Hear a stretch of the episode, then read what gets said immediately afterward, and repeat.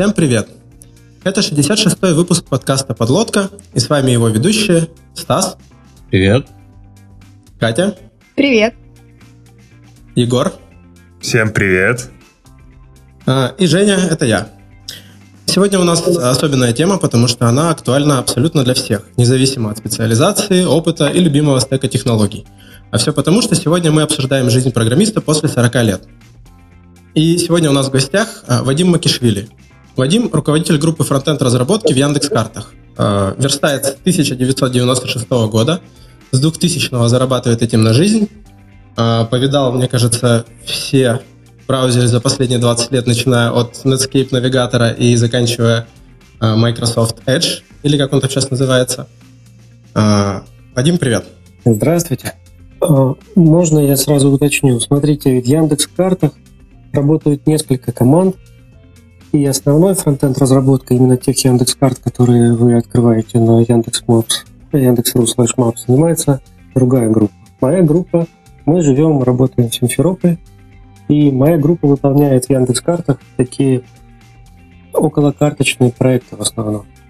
Мы, мне приятно себя считать такой группой спецназа. Нас бросают где нужно быстро что-то сделать. Вот. Мы спецназ в картах. Звучит довольно интересно. А, вот когда мы с тобой предварительно обсуждали, ты сказал очень интересный факт своей биографии, что до того, как а, удариться в, во фронтенд вообще, ты был детским патологоанатомом. Вот у меня вопрос, я хотел спросить, как вообще такое вышло? Да, я, я был, я есть, профессию же не отберешь. Я стал врачом, потом стал патологоанатомом. Почему я стал патологоанатомом? Ну, это был мой осознанный выбор, но в, в как сказать, в стесненных обстоятельствах. Потому что у меня был выбор или по распределению уехать в глухенькую деревеньку терапевтом глубоко в Украину, или остаться в городе, в котором я вырос, рос, учился, но найти себе место ну, врача в этом городе. Место врача было только в одном отделении, в детском патологоанатомическом отделении. И так я стал патологоанатомом. А, а какие жизненные пути привели тебя к тому, что ты все-таки после этого занялся версткой? Очень хотелось есть, понимаете? А, профессия врача, она достойная, интересная, очень интересная. А, хочется маленький, маленькую деталь рассказать от патанатомии. Патологоанатом большую часть времени своей, своего на работе проводит за микроскопом. Это микроскопическое исследование в основном. Ну, а патологоанатомическое, вот то самое, о котором многим неприятно думать, оно занимает малую часть времени. То есть патанатомия интереснейшая наука, мы изучаем болезни на уровне ткани и клеток. Вот. Мне она нравилась очень. Но мне не нравилось, что мне не хватает зарплаты на жизнь. И когда я учился еще в институте, я стал заниматься HTML. Ну так, для себя, для интереса. Ну, и это стало таким хобби. И каждый день после работы, после патанатомии, я э, возвращался в мединститут на кафедру биофизики, где мы с ребятами такими же увлеченными просто чего-то делали для себя. В какой-то момент э, ассистент этой кафедры, который нас собирал вокруг себя, сказал, что опа, есть заказ на создание интернет-сайта. там какая-то академия по изучению английского языка, там еще чего-то. Вот. И мы стали это делать, а потом однажды он принес нам денежку живую. Сказал, вот, Вадим, это тебе, Федор, это тебе. И я посмотрел на эту денежку в своих руках и понял, что это почти столько же, сколько я за месяц зарабатываю врачом. И тогда во мне и случился перелом. А зачем же я работаю в патанатомии, если я могу работать в интернете, зарабатывать почти столько же. А сейчас э, объясню. Когда ты работаешь врачом, ты приходишь утром, ну, часто, когда еще солнца нет, ты уходишь вечером, когда солнца уже нет. ты все время в отделении. Солнце ты не видишь. А когда я стал верстальщиком, я вдруг обнаружил, что я могу прийти на работу, когда солнце уже встало, выйти в обед, когда солнце еще есть, пойти купить булочку. И в какой-то момент я сидел за клавиатурой, и через окно э, упал солнечный луч, такой яркий, прямо на клавиатуру. Клавиатура была Мицуми, такая белая. И вдруг я увидел, что моя клавиатура аж светится каким-то светом неземным. И я подумал, что это же, ну вот сейчас, я тогда подумал таким словом, это чистый кайф. Вот эта работа, это чистый кайф. Тебе солнечно, ярко, и ты можешь иметь свободный график, и при этом денег все время становится больше и больше, ну, чем когда я был врач. Вот так, такая история. Слушай, ну, по-моему, это просто прекрасная история. Можно я украду ее, и в будущем, если меня будут спрашивать, почему я стал программировать, я буду что-то такое отвечать. Ты Мне просто очень понравился такой ответ. Да, Давай. я бы себе в уши на ночь ставила, если что-то устал на работе, плохо релизы, и забываешь, зачем ты это вообще делаешь, просто слушала бы на повторе. Мне кажется, работает хорошо. Да. Ну, ладно, все-таки давайте вернемся к нашей основной теме. А наша основная тема сегодня – это возраст. И э, как бы изначально мы говорим про возраст 40+, но перед этим хотелось бы, наверное, немножко вообще поговорить про разные возрастные группы в IT, среди программистов в частности. Вот э, давайте, может быть, попробуем как-нибудь выделить характерные особенности, которые присущи программистам в конкретном возрасте. То есть, например, чем отличается программист 20-летний от 30-летнего, а 30-летний от 40-летнего? Потому что, мне кажется, должны быть какие-то э, очень ключевые отличия. Ну, если дадите слово мне, то я вот вам скажу, что 20-летний программист в моем представлении характеризуется одним словом. Он дерзкий. Приходят ребята после вуза там, или каких-то курсов, и они, вот их хочется взять так за грудки и спросить, ты что такой дерзкий? Они не знают границы, им кажется, что границ нет. Они могут а, делать все, хвататься за все. И что интересно, у них это все получается. Ощущение, что у этих молодых ребят не 24 часа в сутки, а в два раза больше.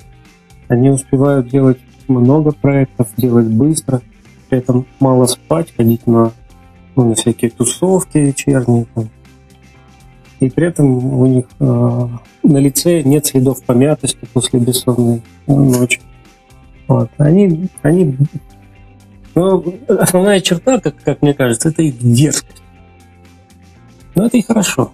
Без такой дерзкости а, часто. Вот а, не так давно мне на работе задали какую-то задачу, но не сказали, что для нее нет решения.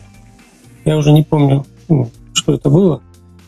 Но это была задача не по верстке, а не помню. Помню тот факт, что мне дали задачу, я ее долго-долго делал, потом пришел с решением – а мне сказали, Вадим, зачем ты ее делал? Ну, нет ее решения.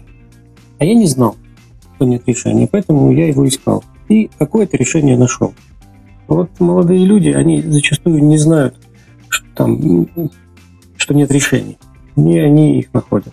А, я бы еще хотел отметить такую черту, с которой, допустим, сталкивался лично я, что нередко у ребят, разработчиков э, вот, в возрасте 20 плюс-минус 2-3 года, еще может быть такой максимализм, в принципе, присущий на самом деле не только программированию. В частности, однажды я общался с одним парнем и пытался его убедить, что в целом ошибки — это нормально, все допускают ошибки, и поэтому на код-ревью вести себя, скажем, очень грубо и кого-то пытаться прям обвинять во всех грехах — это не очень правильно. Вот, этот человек мне сказал очень интересную мысль, что Просто нужно с самого начала все делать правильно, с самого начала использовать идеальную правильную архитектуру, и тогда никогда ничего не придется переделывать, mm, и все Звучит будет логично. всегда. Звучит абсолютно логично, но в жизни я с таким не сталкивался ни разу. Никогда не бывает так, что через пару лет не нужно что-то переделать. А, я бы вот то, о чем сказал Женя, а, я плюсану и скажу еще то, что а, вот эту черту можно назвать прям категоричность. Причем в таком экстремальном смысле, то есть э, там есть самая лучшая архитектура, есть самый лучший фреймворк, есть самое лучшее все. Вот есть э, самый правильный вариант, вот идеальный, и никаких нету компромиссов и всего остального.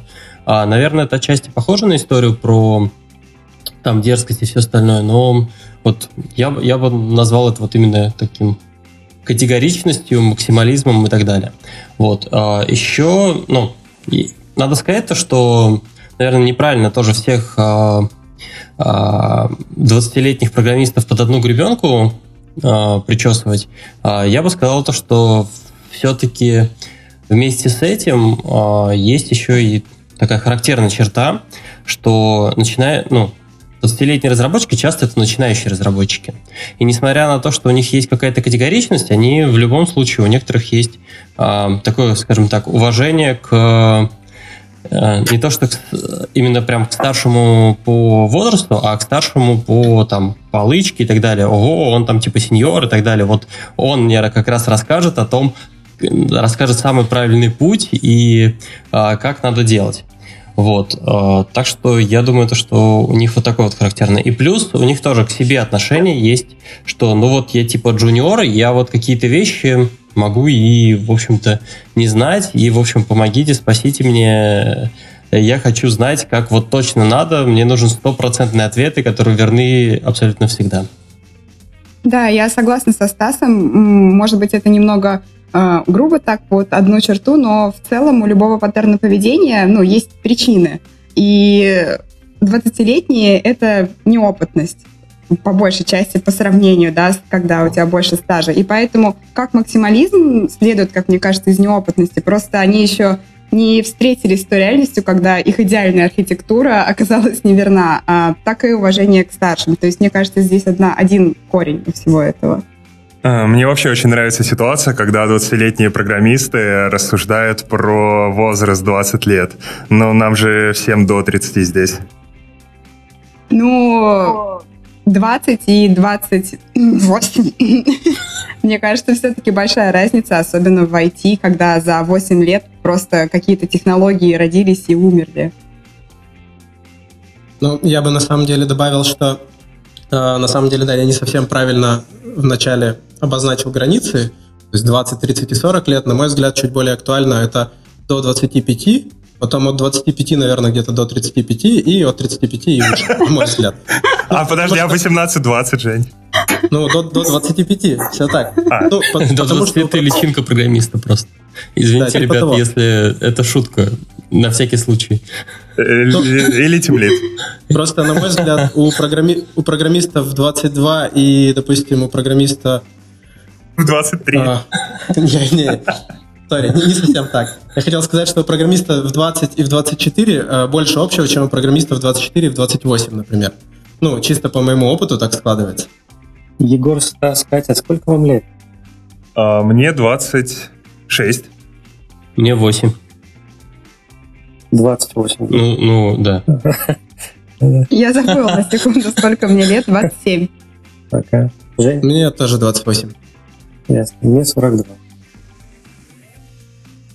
Звучит как ну, э, ответ э, на самый главный вселенский вопрос. Ребят, я хоть самый молодой, за пивом я вам не побегу, извините. Окей. Я бы ну, еще добавил, что... О, извини, Жень, перебью. А, молодые люди, они, на мой взгляд, отличаются большим количеством сил от нас. От нас, 42-летних. Вы еще молодые люди, ребят. А мне вы, молодые ребята, напоминают зайчик из рекламы Duracell. Помните такое? С Duracell прослужит дольше. И бежит, бежит, все уже подохли, там попадали, а вы можете бежать. Вот. Вы такие. А чем это обуславливается, по-твоему? Это именно просто возраст, большое количество жизненной энергии, или просто ты еще не успел, не успел разочароваться в жизни, выгореть, все повидать, и поэтому тебе все еще кажется светлым и классным? В чем, в чем дело? Я не знаю на уровне физиологии человека, как это объяснить. Наверняка как-то можно объяснить какими-то гормонами или там нервными процессами. Но кажется, что человек рождается с полным зарядом батареи. И постепенно в процессе жизни этот заряд расходуется, как у нашего телефона. а подзарядить невозможно. Ну, то есть там какие-то циклы подзарядки время от времени случаются, там каждый день мы спим, чтобы чуть-чуть восстановиться. Но постепенно ну, как батарейка становится хуже. Посмотрим на детей, там, 7-8-летних. Они же не могут сидеть на месте. Ну, есть дети, конечно, а, вялые, там, которые могут учить чего там, рисовать спокойно, но в основном же мы все были детьми, и мы помним, как мы хотели бегать. Ну, сидеть нам было трудно, мы носились и не уставали. Недавно один коллега рассказывал, они живут э, в поселке под горой Демерджи. Ну, это в Крыму такая большущая гора. Вот, и они с другом взяли детей, там по 5 или по 7 лет, и пошли в поход на Демерджи. Они шли там пару часов, поднялись на какой-то склон и остановились. Взрослые. Вот, и остановились так. Ну все, дальше не пойдем. А дети им такие, как? Это все? Мы еще хотим, мы не устали. Вот взрослые устают, а дети нет. И вот молодые э, ребята-программисты, у них еще дофига бодрости. Э, наверное, по физиологическим причинам. И желание, ну, интересов. Много-много интересов. И сил, чтобы эти интересы все схватить. А, я бы еще, наверное, добавил про, можно это назвать гибкостью, наверное, гибкостью мышления.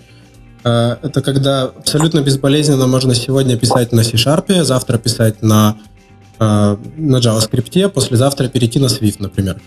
И это в целом не вызывает э, такого тупора, что ли. То есть даже сейчас, ну, конечно, куда мне в свои 28 судить, но я уже чувствую, что когда я что-то пробую написать на незнакомом языке, я постоянно обо что-то спотыкаюсь. То есть не то, чтобы это меня сильно затормаживает, не то, чтобы это прям большая проблема, но все равно как-то уже нет, э, нет той легкости, на мой взгляд. Мне, кстати, я с тобой не соглашусь. Мне казалось, что это работает как раз в обратную сторону, что ты молодой, ты знаешь, что есть вот один ультимативно лучший язык и лучшая платформа, под которой ты прогаешь, ты понимаешь, что все остальное это просто, ну, для неудачников, которые просто не познали божественности, я не знаю, там, JavaScript, допустим. А когда уже становишься постарше, ты попробовал разные вещи, и ты понимаешь, что, ну, как ни поверни, все одно. А, мне кажется, что здесь э, скорее ключ систематики. Просто когда мы а, Блин, мне так не хочется сказать помоложе, но, видимо, придется. А, другой ритм жизни, ну, например, вспомнить универ, да, нам приходилось каждую пару переключать контекст с одного предмета на другой. Это ну, тоже что-то про то, как менять языки. И, собственно, ты готов к этой смене контекста.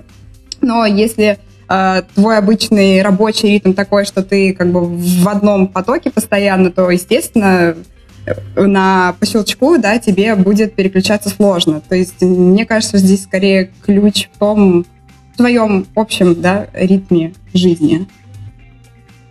А, а вот тем, что сказал Егор, я согласен. И вот насчет того, что ты говоришь, Кать, про переключение контекста, тоже согласен. Я просто хотел немножко обозначить, что именно я имел в виду.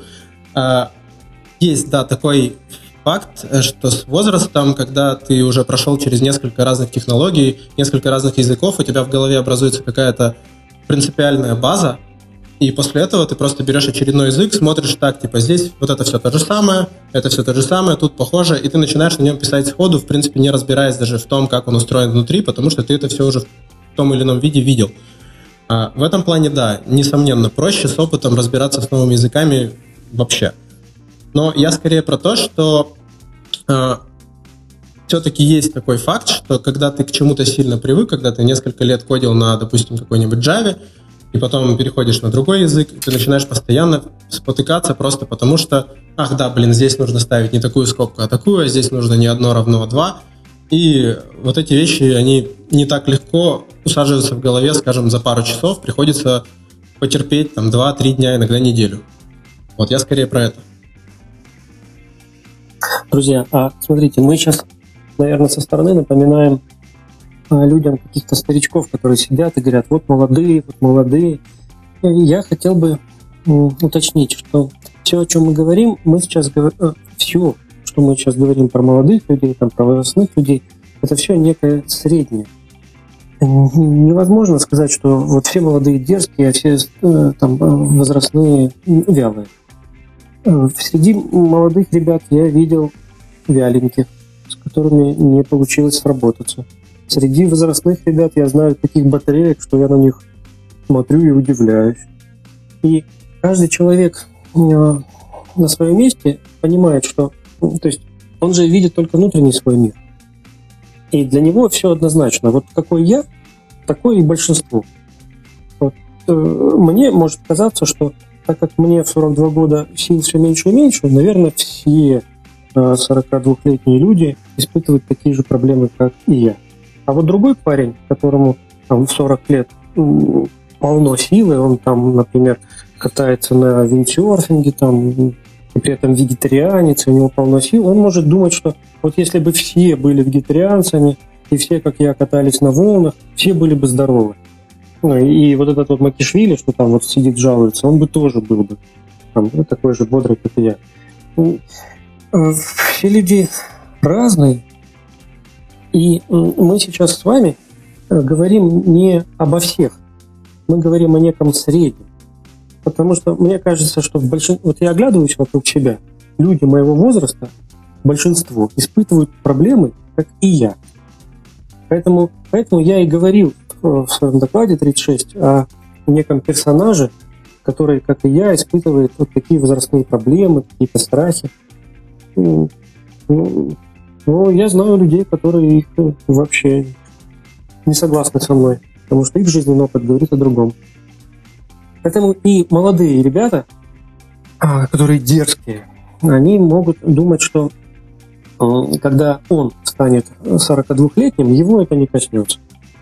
А есть молодые ребята, которые и в 26 лет испытывают такие же страхи и проблемы, которые я описал там в, 30, ну, в докладе 36.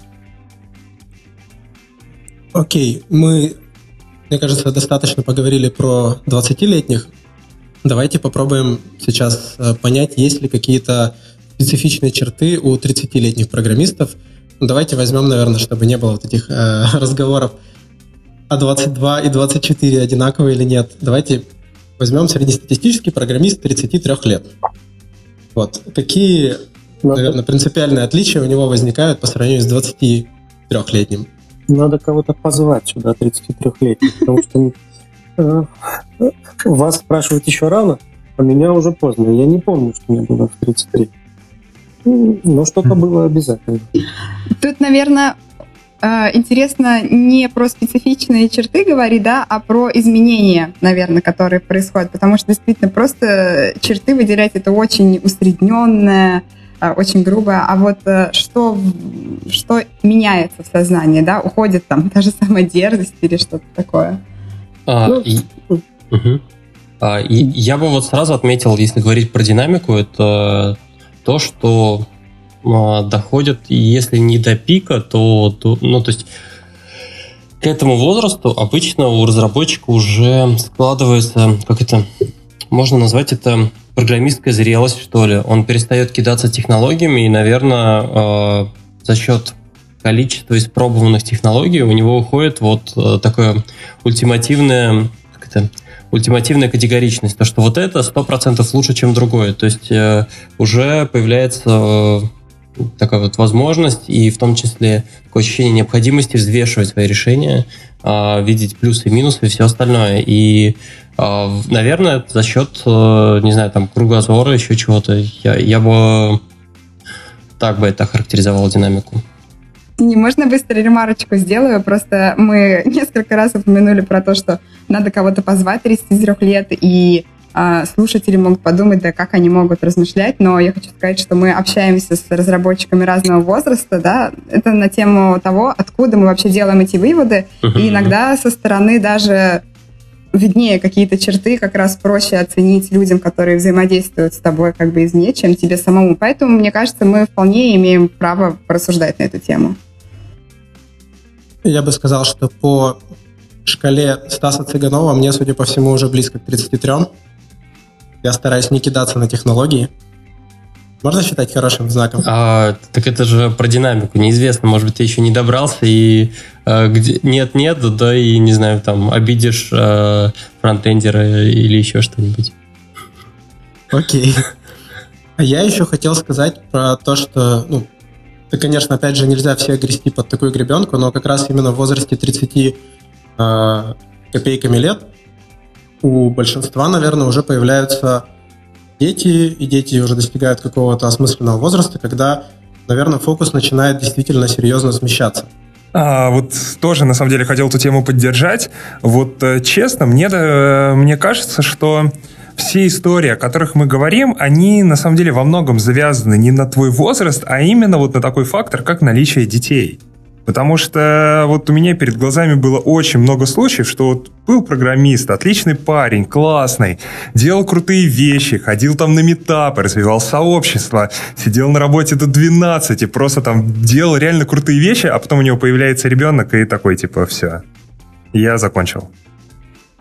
Вот, ну, поэтому, вот, не, да. Давайте расскажу две истории. Одну про себя, вторую про коллегу. У меня родился ребенок, когда мне было 29 лет. До, до рождения ребенка я проводил на работе много времени. Я э, был тогда только верстальщик, верстал на HTML, CSS и писал клиентский скрипт, и все. И работал, там, ну, кажется, даже в две смены. И у меня было много сил. А потом у меня родился ребенок. И а, ребенок многое меняет жизнь. У вас есть дети, ребят? Нет? По-моему, ни у кого. Ни у кого. А ребенок многое меняет в жизни. А вся жизнь подчиняется ритму ребенка. И если он плохо спит ночью, то ты плохо спишь вместе с ним, на следующий день ты сонный. И я стал приходить на работу, и частенько меня стали видеть на работе, как я ну, перед клавиатурой ложусь и сплю. И коллега, а я сегодня уже упоминал, Федор, мой коллега смотрел на меня вот так вот сбоку и э, потом я узнал, что он говорит, что-то я опасаюсь рожать ребенка. Потому что он был там руководителем звена нашего. От него многое зависит. Вот, он опасался. И когда родился ребенок, я почувствовал, что мне уже стало не так интересно пробовать разные технологии, там, кидаться в разные э, фреймворки, там, что-то изучать. Мне хотелось просто делать свою работу, просто зарабатывать деньги, ну и успевать высыпаться, там как-то отдыхать. Спустя где-то лет 10, наверное, уже здесь, в Яндексе, мой коллега, мы с ним работаем в одной группе, он мне на личных встречах а, говорил, что ему нравится драйв, а, ну, ему было около ну, 30. Ему нравится драйв, ему хочется всякое пробовать, разные задачи хватать, если я ему буду давать задачи такие рутинные, ему скучно, ну, не так интересно. А, а потом у него родился ребенок. И как-то в нем изменилось почти все, э, как, как и у меня. После рождения ребенка он мне сказал, что что-то он уже устал от драйва, драйва, ему хочется просто спокойно работать, делать продуктовые задачи, то есть выбрать стек технологий какой-то, освоить его ну, вот, в совершенстве и просто делать продуктовые задачи. Не кидаться туда-сюда, изучать там. Вот две истории обо мне и моем коллеге. Ну, конечно, очень сложно об этом рассуждать, пока детей нет, но э, главное, что я могу почерпнуть из разговоров со старшими товарищами, так это то, что действительно после рождения ребенка меняется вообще все. Личная жизнь и профессиональная жизнь вообще. То есть наверное, одна из крупнейших вех, в принципе, в жизни человека, чуть ли не самое главное, это рождение ребенка. А, окей, ну вот, э, наверное, большинство людей действительно... Да? Я, я добавлю к этой теме. А, Илья Сигалович, ну, это один из основателей Яндекса, покойный, он как-то сказал, что ну, все неважно на работе, важна только семья. И если понять его можно было так, если работа мешает семье, то значит, ну ее нафиг такую работу. Это не дословная его цитата. Дословно перевести не могу, не помню. Смысл такой. Но вот в чате правильно говорит Вячеслав, наверное, я не вижу полного имени, что все зависит от ценности. От, ну, от ценности человека.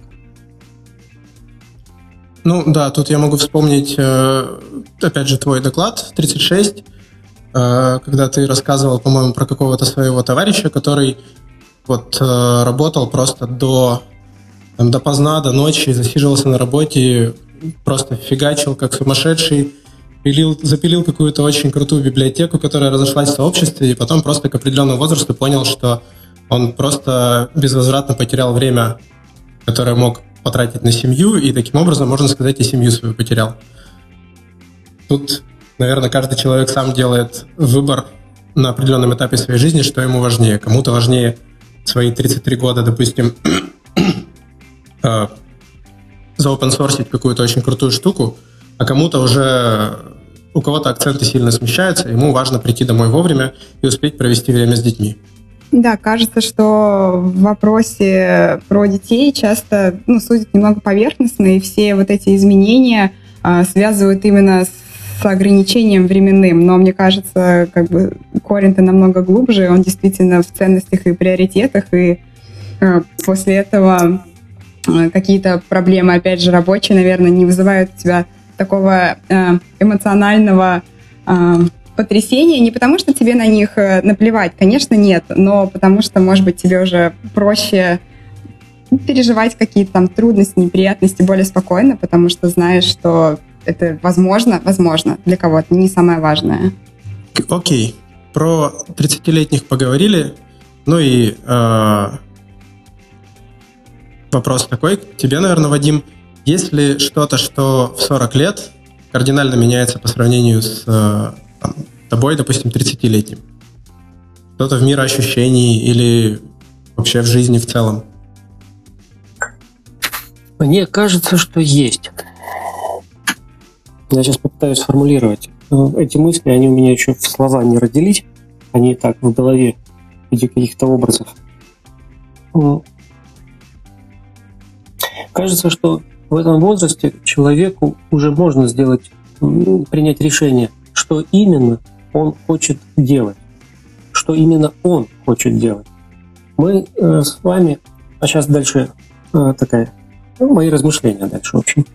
Мы с вами много лет живем под давлением каких-то внешних факторов.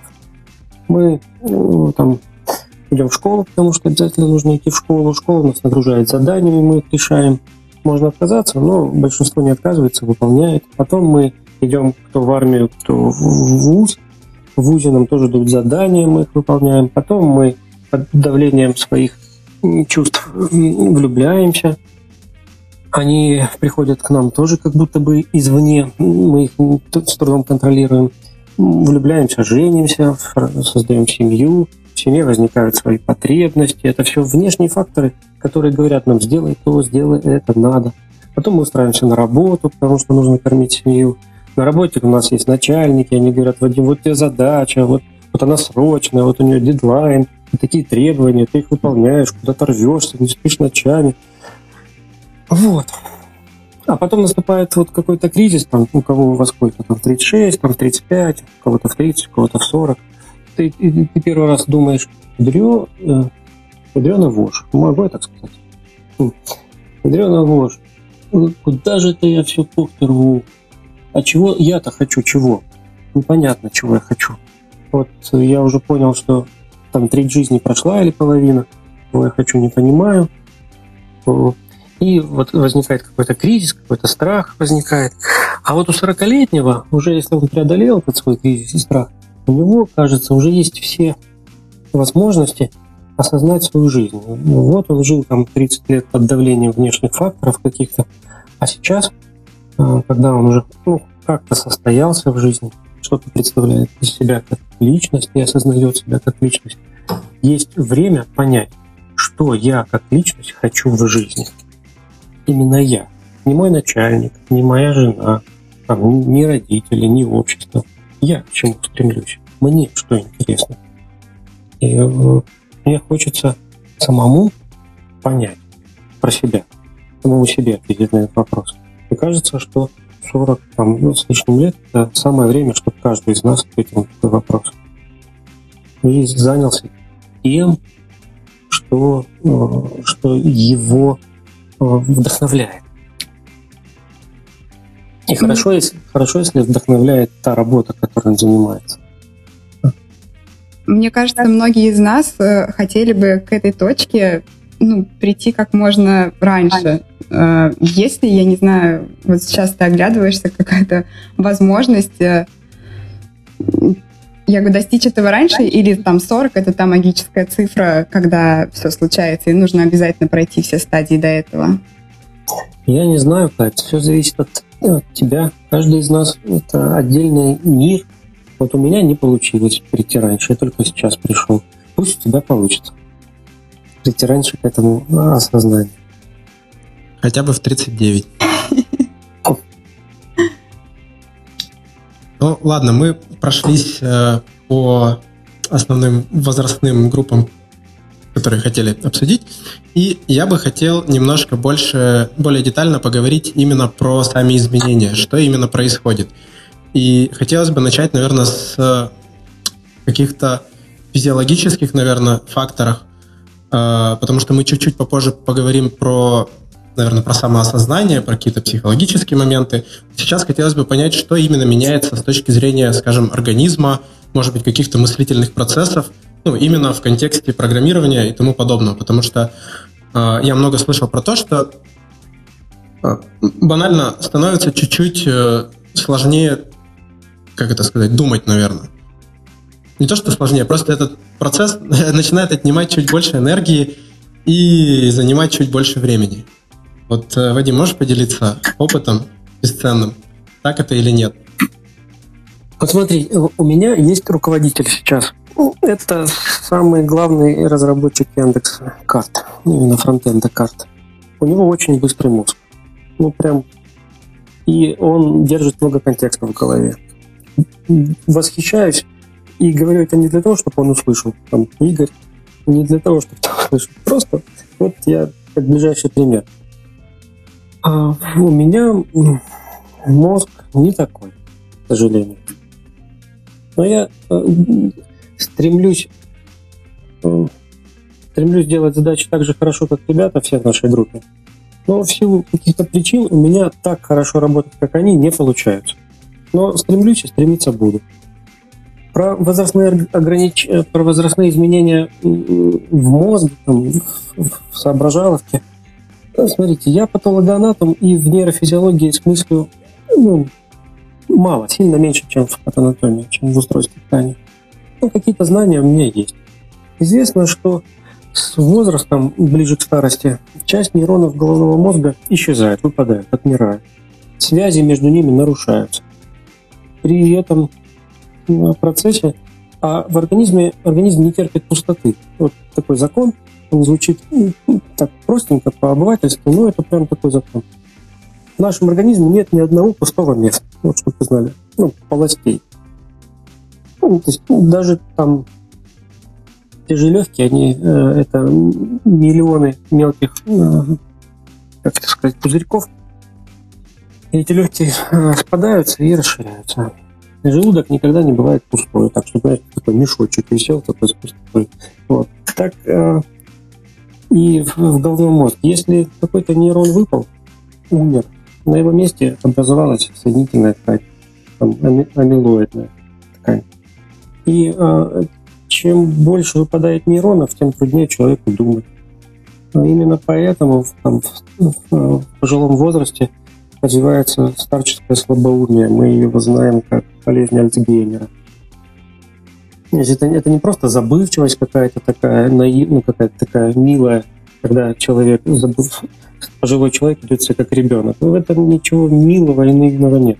Просто э, э, мысль или там нервный импульс не передается по цепочке нейронов, и э, мысль теряется.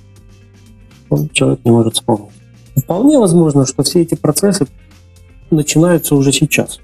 Мы, я, вы, мы не знаем. Но, может быть, прямо сейчас какой-то нейрон у меня выпал, другим заместился. Нейроны вроде как доказали, что имеют способность к репродукции. Вот, но когда-то это может остановиться, этот процесс замещения нейронов, и тогда нам будет труднее думать. Ну вот, как известно, Похожие процессы происходят и с мышечными тканями, то есть если, допустим, не заниматься спортом, то к определенному возрасту, естественно, мышечная масса становится меньше, человек становится более, как это сказать, дряблым, что ли, извините меня за такое выражение. И, соответственно, есть для этого профилактика. То есть нужно ходить, заниматься спортом, э, может быть, бегать, может быть, там, кому нравится железки тягать и так далее. Есть ли какая-то профилактика для, для мозга? То есть можно ли как-то предотвратить или замедлить эти процессы, чтобы там и в 40, и в 50, и в 60 э, ну, решать задачи и думать, скажем, с приемлемой скоростью? Я практически уверен, что невозможно в 60 и в 20 лет – Э, обладать одной и той же гибкостью мышления, но все-таки, мне кажется, можно на эти процессы как-то влиять. Ну, если мы почитаем про старческое слабоумие в интернете, то там мы найдем рекомендации. Нужно много читать, можно заучивать тексты наизусть, стихи, можно играть в настольные игры, изучать языки. Все эти нагрузки на мозг, которые... Все эти нагрузки на мозг, они способны стать профилактикой для нашего мозга. Значит, как с мышцами, не нагружаешь, они атрофируются. Наверное, также с нейронами. Не, не нагружаешь нейроны какой-то деятельностью сложной, они атрофируются. Мне кажется, что вот мы, как программисты, должны быть защищены от этого, потому что у нас нейроны нагружаются каждый день, дай бог. Я не знаю еще другой профессии, в которой бы ну, так тяжко работалось. Объясню, почему я считаю ее тяжелой. Мы с вами каждую минуту мыслим абстракциями. Ну, то есть не каким-то конкретным, вот лопата, вот яма, копай. Мы мыслим какими-то условными понятиями и пытаемся найти между ними, установить между ними связи, заставить эти связи работать. А абстрактная деятельность, она очень ну, трудо, как, ну, много сил уходит на то, чтобы эту деятельность вести мозговую, именно абстрактную. Мне хочется верить, что мы с вами, ну, уж точно защищены от альцгеймера. А там посмотрим, давайте встретимся там лет через 30. Окей, договорились. Главное не забыть. Да. Но все-таки, э, вот когда программист ходит на работу много лет, на, допустим, на одну и ту же работу и занимается одним и тем же набором технологий, э, не происходит ли привыкание, то есть когда ты уже перестаешь изучать что-то новое, ты перестаешь э, действительно вовлекать мозг в решение задач, потому что ты это все уже проходил, технологии все давно, давным-давно знакомы, ты все делаешь на автомате. Я бы, Жень, хотел работать с технологиями, которые мне давным-давно знакомы, все делать на автомате. У меня не получается. Потому что э, мир заставляет все время изучать что-то новое. Вот э, я работаю в Яндексе, 11 лет, кажется. Или 12 пошел, или 11 я за, забыл. Забыл. И не было такого года, чтобы я сказал, ну вот все, я технологии знаю, все, дальше я работаю спокойно. Мне все время приходится что-то учить. Ну, я уже устала от, от, ну, учиться. Я как думал, вот я институт закончил, экзамены сдал, все, дальше ни одного экзамена в жизни не будет, я вот ну, закончилась эта, эта мука. Да каждый день приходится что-то учить, читать. Поэтому нет, не получится так, что 30 лет программист будет работать на одних технологиях. Эти технологии не стоят на месте, к сожалению или к счастью. Для молодых, наверное, к счастью, потому что им интересно все новое. Для возрастных, ну, возможно, к сожалению. Но если мы вспомним, что мозг нужно нагружать, то тоже к счастью для ну, людей в возрасте. И потом 30 лет работать на этих технологиях, ну, скучно же. Это да. Вообще я считаю, что при поступлении на э, программистские специальности нужно обязательно абитуриентам давать подписать бумажку, что они понимают и осознают и согласны с тем, что всю оставшуюся жизнь им придется учиться каждый день. Потому что многие этого, этого не знают. А, недавно моя жена, она тоже программист, мы с ней работаем в одном кабинете. Она, у нее была интересная беседа с подругой, которая говорила, что посмотрите, сколько людей сейчас молодых идет в вуз на специальности программиста, ну, на разные. Это же кошмар. Это же будет перенасыщение рынка, как с экономистами. Вот там сколько-то лет назад была тьма экономистов, кого не плюнь на улице, это вот студент-экономист. Сейчас кого не плюнь на улице, это студент-программист. И а, подруга моей жены опасалась, что дети научатся, а потом не смогут трудоустроиться. А мы не согласны. Ни Наталья, моя жена, ни я, мы не согласны. Потому что, чтобы сейчас быть программистом востребованным, недостаточно просто пройти обучение в ВУЗе. Нужно, ну, я не знаю, года три, наверное, это так, от, от фонаря сейчас беру, делать какие-то проекты коммерческие, чтобы догнать рынок. Вот сейчас при, приходят молодые ребята в Яндекс на собеседование, они не готовы сразу войти в технологии Яндекса. Их нужно учить там, не меньше полугода, года, чтобы они стали специалистами, которые э, смогли бы брать самостоятельно брать задачи. А, смотри, вопрос тогда к тебе. А нужно ли вообще в таком случае учиться или проще сразу идти выполнять такие боевые проекты? Учиться нужно. Посмотрите, я врач, патологоанатом. Я, я, я гораздо хуже понимаю алгоритмы, чем ребята, которые учились в ВУЗе. А пару лет назад я был в УРФУ, это Уральский а, федеральный университет. Я там общался с ребятами, девчатами второго, третьего курсов. И вот они, эти ребята, они понимают в программировании столько всего, что я не понимаю, и я вот не уверен, что я даже пойму. А нужно ли оно тебе? Нужно. Нужно, Егор. Я испытываю каких-то простых задачах, где нужно обойти дерево или там перестроить из одного там, сложного объекта в другой, конвертнуть объект в объект, я выбираю решение не оптимальное. Просто я, я как сижу и думаю, а как бы я пошел, ну как бы я это решил. А, есть, а мне кажется, что если бы я э, прошел обучение как программист, я бы знал алгоритмы, я бы выбирал из наиболее подходящих алгоритмов. А, а тебе действительно нужно знать вот эти алгоритмы? То есть, с одной стороны, это, ну вот, когда я задаю эти вопросы на собеседовании, я, с одной стороны, хочу узнать вообще, ну, как бы, а в целом эрудицию человека, ну, его базу. Вот. На самом деле я осознаю то, что во многом а, за нас уже все написали. В стандартных SDK а, уже готовы там а, готовы коллекции. Большинство коллекций мы берем из SDK и не пишем самостоятельно. Вот. А многие операции за нас также написаны, и написаны они, да, они, может быть, не оптимально оптимизированы под нашу конкретную задачу, но а, обычно они тоже достаточно достаточно хорошие. Особенно это характерно для мобилок, а, в которых мы, например, не используем а, какие-то гигантские объемы данных, и даже если ты возьмешь и вместо линейной сложности у алгоритма получится квадратичный, на 50 элементах это не имеет практически никакого значения. Вот. Э, и так возникает вопрос, действительно ли нам это надо? Ну, то есть это, возможно, те же вот эти вот истории про алгоритмы, может быть, их можно положить вместе с э, там какой-то математикой, которую тоже мы учили, что-то из нее помним, но в повседневной жизни, опять же, ну и в работе в том числе тоже не используем. Давай я расскажу историю, Стас. Давай. Не так давно э, моя жена по образованию физик, а но стала программистом. То есть э, в алгоритмах не шарит так же, как и я. Но недавно она делала э, проект, ну, крупный рефакторинг проекта, и когда она стала тестировать под нагрузкой этот проект, оказалось, что через 30 минут приложение начинает выжирать всю память на машине. Почему? Непонятно почему. Стала разбираться.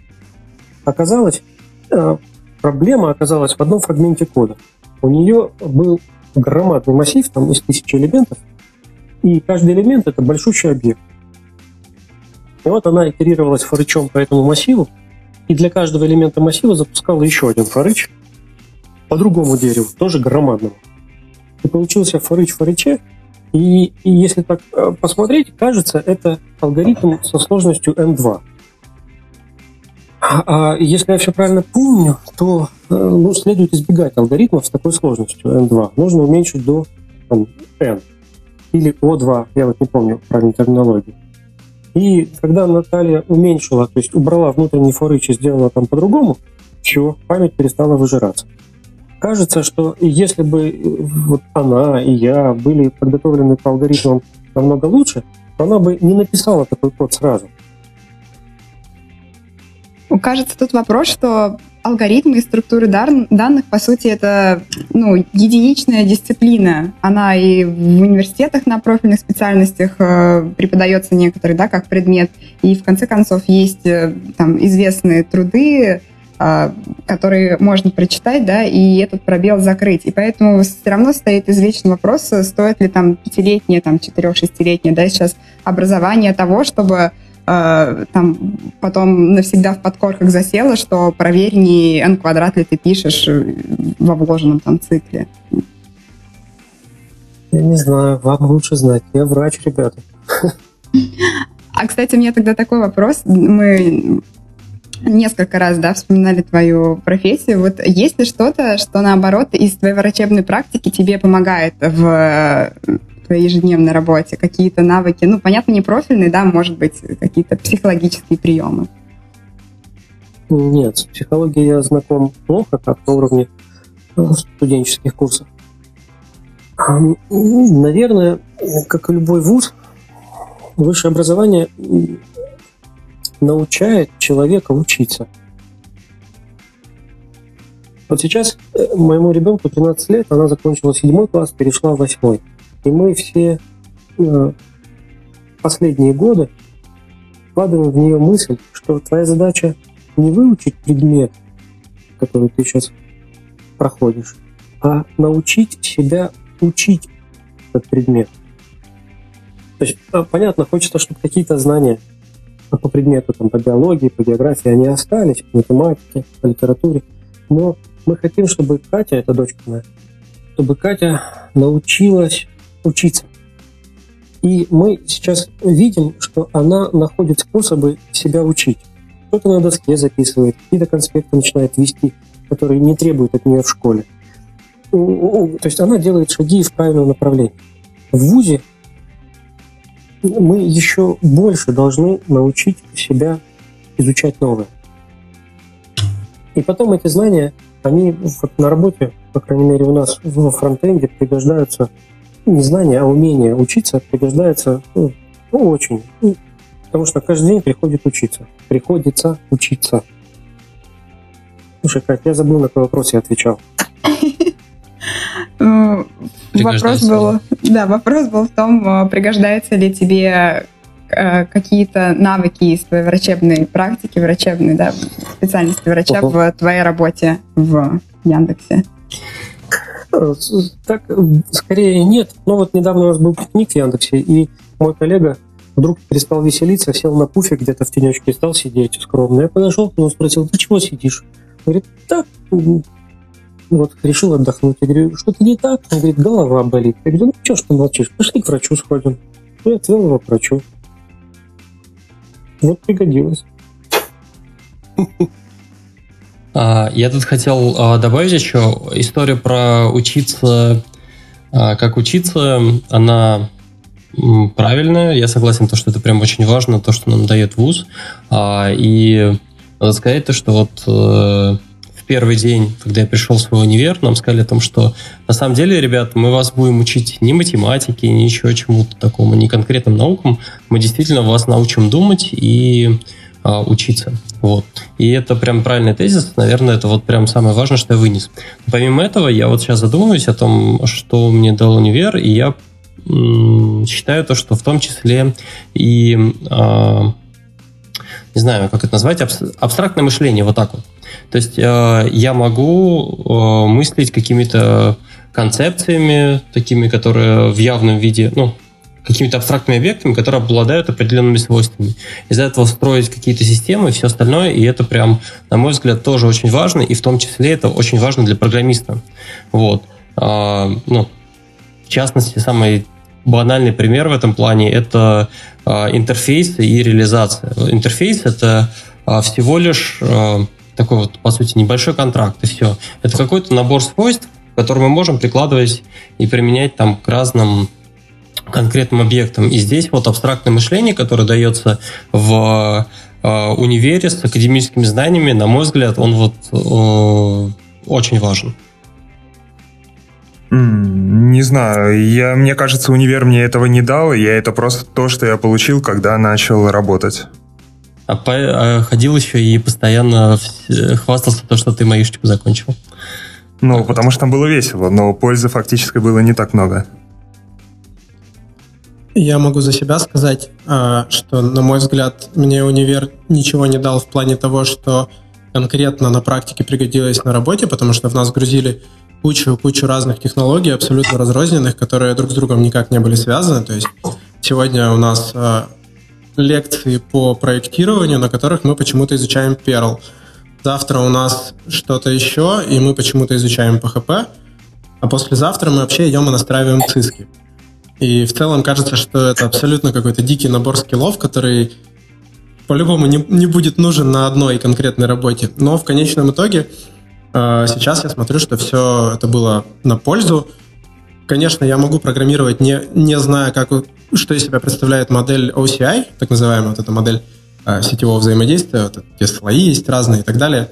Но все же мне приятно знать, что когда где-то у себя в коде пишу, что мне нужно открыть какой-то HTTP connection, я, в принципе, представляю себе все, все вот эти шаги, которые э, проходят, начиная от моего вызова в коде, заканчивая импульсами где-то, которые бегут по проводам.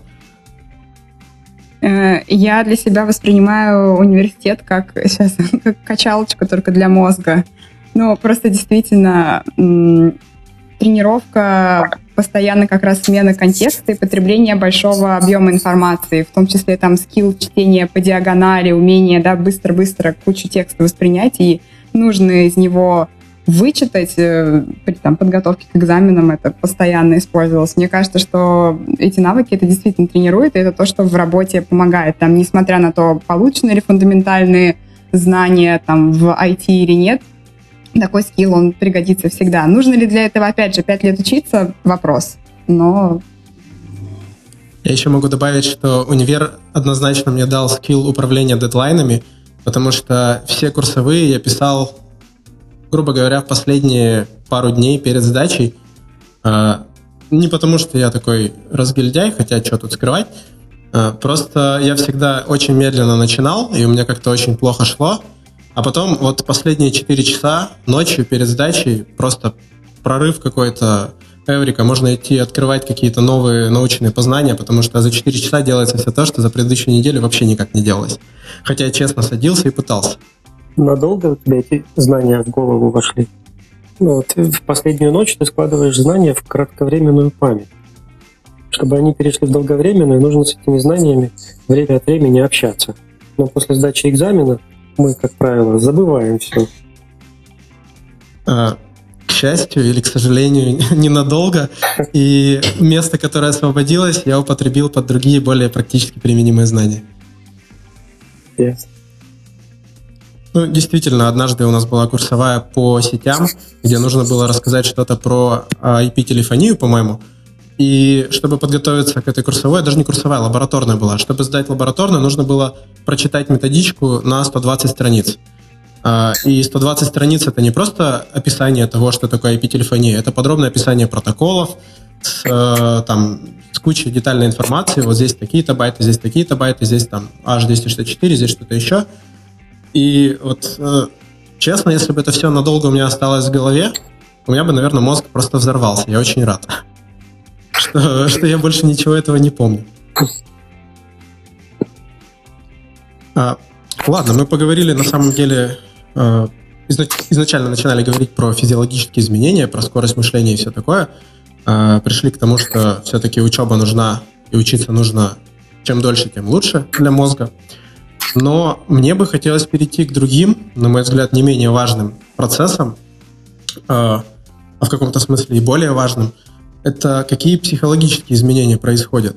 То есть я себе это так представляю, что где-то в 35-36 лет у человека происходит э, полное переосмысление всей своей жизни. Вот ты уже упоминал, Вадим, про кризис. А, насколько я помню, ты у себя в докладе рассказывал про то, что человек в своей жизни проходит через несколько кризисов. Вот э, мог бы ты эту информацию сейчас повторить? Мне кажется, это очень интересно и важно. Человек может пройти через эти кризисы, а может и не пройти. Зависит от человека. Если говорить про кризис среднего возраста. Ну, вообще, про, про кризис это много информации. Первый кризис начинается там где-то в три года у ребенка, когда он осознает, что, ой, вот эти вот руки и ноги, которые там передо мной, или там это раньше происходит, это, это вообще я. Там ребенок, когда лежит в кровати, ну, там, несколько месяцев, он шевелит руками, ногами, он себя пугает ими, потому что он не осознает, что это его руки, ноги летают перед глазами. И он боится. Он может себя поцарапать, поэтому надевают такие варежки, чтобы он себя не поцарапал, не, не травмировал. В какой-то момент он начинает понимать, что о, вот это вот это я машу. А потом наступает кризис, когда он начинает там, отрываться от матери. Когда нет, я сама, я сама надену колгот. Вот. А потом где-то в 7 лет он начинает противо... 7 лет он начинает отрываться от матери, примерно так. Когда э, говорит, что Ой, я уже не помню, что там говорит ребенок 7 лет. Ну, короче, 3 года, 7 лет, потом переходный период затяжной, когда э, разные, разные дети по-разному реагируют. Но там они вообще бунтуют против всего, что было в семье, в обществе. Могут бунтовать, могут не бунтовать. Зависит от характера или там, от того, что в семье происходит. А ну, потом какой-то обязательно наступает кризис в семейной жизни – а, где-то в 35 лет считается, может наступить кризис среднего возраста. Это вот такой средний возраст, когда человек осознает, что а, какой-то значимый кусок жизни позади, впереди непонятный какой кусок, какой длительности, но возникает э, страх. Заползает страх, что что-то сзади у меня ничего я не успел, а впереди непонятно успею ли. И тут вот некоторых людей начинает швырять из стороны в сторону. Кто-то начинает менять партнеров по жизни, кто-то работу, кто-то может начать пить, не знаю, употребляют ли наркотики в этот момент, от какой-то своей реальности. Вот. Но может всего этого не происходить, Жень. Знаю людей, которые, у которых не происходит, или они делают вид, что не происходит. Я не знаю. А, я вообще слышал гипотезу, что кризис среднего возраста может наступать, начиная с 25 лет. Я вот уже год жду. Ну пусть он не наступит. Ну, я не знаю, я вот хочу себе купить мотоцикл. Ну, э, вот поэтому жду. Вообще, а, есть процессы, которые присущи, всякие патологические процессы, которые присущи там, пожилым людям не только пожилым людям возникают какие-то болезни. Но э, в последние годы регистрируется, а, как сказать, омоложение болезней. То есть болезни, которые, которыми болели только пожилые люди, вдруг начинают болеть молодые. Вполне возможно и в психологии также. И, и эти кризисы отходят пораньше. После того, как я рассказал эту тему 36, мне писало много людей. Среди них а, было много людей молодого возраста, 25, и писали, вот я все то же самое чувствую, что ты рассказал, но мне там 25. Это проблема? Да я не знаю, проблема это нет, но вот человек испытывает какие-то такие ощущения, какой-то какой страх, неуверенность. Хотя тут, наверное, нужно не путать нигилизм, вот тот переходный период, когда человек отрицает все. И именно сам кризис первого осмысленного взросления. Потому что дети, подростки, когда отрицают все вокруг себя, у них тоже есть такие э, не симптомы, а признаки какого-то такого. Э, они против всего, и против хорошего, и против плохого. У них свое собственное представление о жизни. И часто жизнь их не устраивает, подростков. Все не так, и все тлен, все суета. например, не так давно я прочитал э, рассказ «Огни» э, Чехова. А я почему о нем говорю? Потому что о Чехове. Потому что я последний год зачитываюсь его произведения. А, это вот еще интересная тема. В школе я э, был отличник, круглый отличник. У меня была пятерка по русскому языку, я очень любил писать правильно. У меня была пятерка по литературе. По, короче, у меня по всем пятерки были. Но литературу я обожал. Но, несмотря на то, что я любил русский язык и русскую литературу, я ее не знал. То есть мимо меня прошли Чехов, Толстой, Достоевского только я почитал «Преступление и наказание» с огромным удовольствием. Из всего класса только я и еще одна девочка получили удовольствие от этой книги. Непонятно почему, что-то в наших мозгах было, наверное, не так. Тяжелая книга.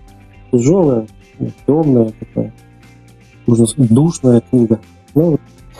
Но вот Чехов прошел мимо меня, и мне казалось, ну какую-то такую ну, дятину пишет.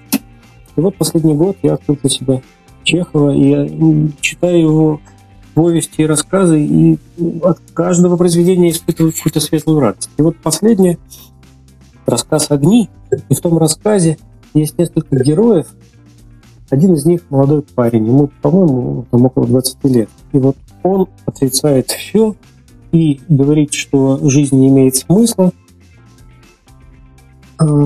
а другой герой, такой пожил уже, там, ему 50, он говорит, что вы, молодые люди, не имеете права думать вот такими категориями, потому что с такими мыслями жизнь нужно заканчивать. Когда у тебя есть опыт, ты видел всякую жизнь, ну, ты нюхнул всего. И у тебя есть ну, не то, что право, возможность осмыслить все, что ты увидел. И вот с такими мыслями о том, имеет жизнь смысл или не имеет, человек должен подходить к концу жизни. А ты, молодой сопляк, 20 лет, только начинаешь жить, и ты уже так думаешь. Ты, ну, как смысл такой, ты закрываешь перед собой возможность просто жить. Смог я объяснить? У Чехова, короче, лучше получается, чем у меня. Ну, мне кажется, это отчасти история про то, что человек с такими мыслями, он, в принципе, просто упускает возможность увидеть что-то такое, ради чего на самом деле есть смысл жить, потому что, потому что у него глаза закрыты, грубо говоря. Конечно, раскрой глаза, жизнь такая интересная. Ну, если ты девушка молодая, и у тебя проблемы с парнем, с молодым, э, и тебе кажется, что вот он, он с тобой не хочет встречаться. Да, Господи, в мире 7 миллиардов человек. Из них половина мужчины. Неужели среди трех с половиной миллиардов парней ты не найдешь другого парня? Ну что ты уперлась вот в этого? Ну, это как с архитектурой, есть только единственный верный. Да, ну хорошо воспитывать людей с, с ощущением, что есть любовь одна, единственная на всю жизнь, найдешь себе половинку, будешь жить. Но если не нашел сразу эту половинку, ну не твоя половинка, ну отпусти, ну пойди другого найди или другую. Ну, а потом себе... после 40 возникает сознание, а уже поздняк метаться. Жизнь не заканчивается от того, что у тебя отношения э, ну, не сложились с этим человеком. Жизнь не заканчивается от того, что ну вот ты э, не поступил в этом году в ВУЗ после школы. Я помню, меня отец ну, прям ты должен поступить в этом году, не потерять год жизни. Смотрите, ребят, мне сейчас 42 года. Если бы я поступил не в 16, а в 17, в моей жизни бы вообще ничего не поменялось. Но, возможно, я бы тот год поработал где-то, что-то про себя бы понял.